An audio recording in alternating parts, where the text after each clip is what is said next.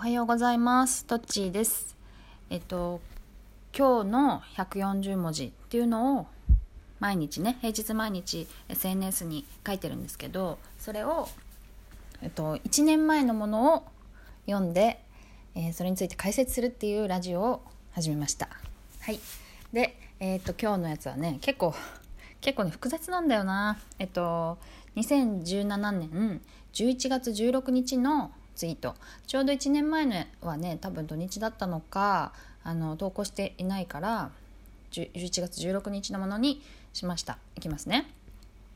思いついたところでやれるところまでやる方がトータル時間は短い。後回しにすると思い返す時間が必要になるから。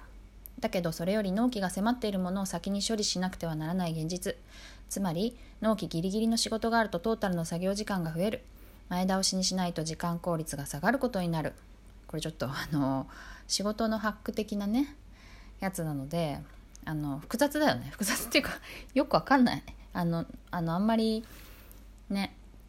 こううまくスラスラと読める感じに言い表せてないなと思うんだけど私はでもあの結構こういう頭の切り替えっていうのをすごい意識して仕事をするようにしていてね。で例えば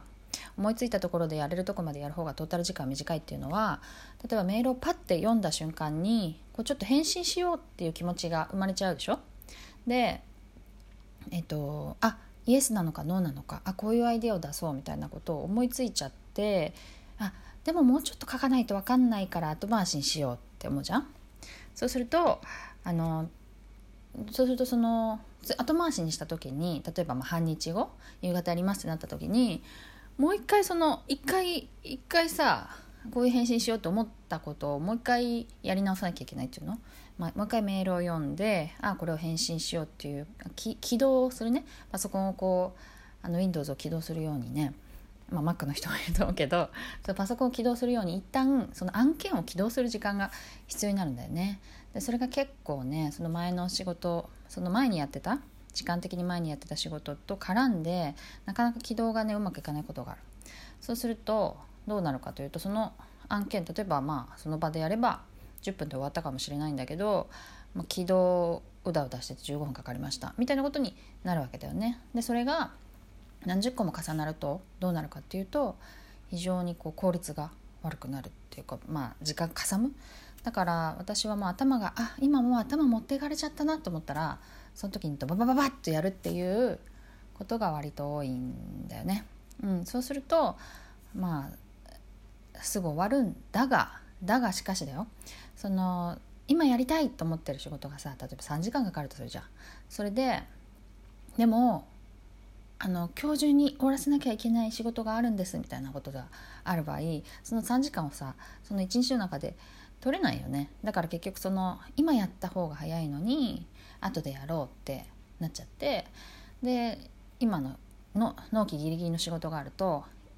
緊急の仕事を優先してしまうわけだよね。そうするとあの自分で、うん、効率の良い順番をコントロールできないあのの納期まあ納期も自分で決めたとしても効率の良さは重視で決めてるわけじゃないからね納期って。その納期に合わせて自分が働いていくと効率の良さを犠牲にすることになるのでトータルですごい作業時間増えるみたいなことが起きるんだよね。だからもしかしたら私もそうだけど忙しい人っていうのはそういうことが余裕がないからあのもう入れ替えができない。ギッチギチになっちゃってっていうことが起きてるような気がする。だから余裕があるスケジュールを立てていればあの割とねあの全部効率重視とか、まあ、自分の好きな順番とか気分が乗った時にとかそういう順番で仕事ができるからまあ納期ギリギリの仕事がない方がいいなっていう話でした。の話とあとはまああの効率よくするために頭が持ってかれちゃったその時に仕事をするっていうちょっと2つの要素が入ってるっていうことなんだねこれはね。ということでもう一回読みたいと思いますが思いついたところでやれるところまでやる方がトータル時間は短い。後回しにすると思い返す時間が必要になるから。だけどそれより納期が迫っているものを先に処理しなくてはならない現実。つまり納期ギリギリの仕事があるとトータルの作業時間が増える。前倒しにしないと時間効率が下がることになるというのをね自分によく言い聞かせて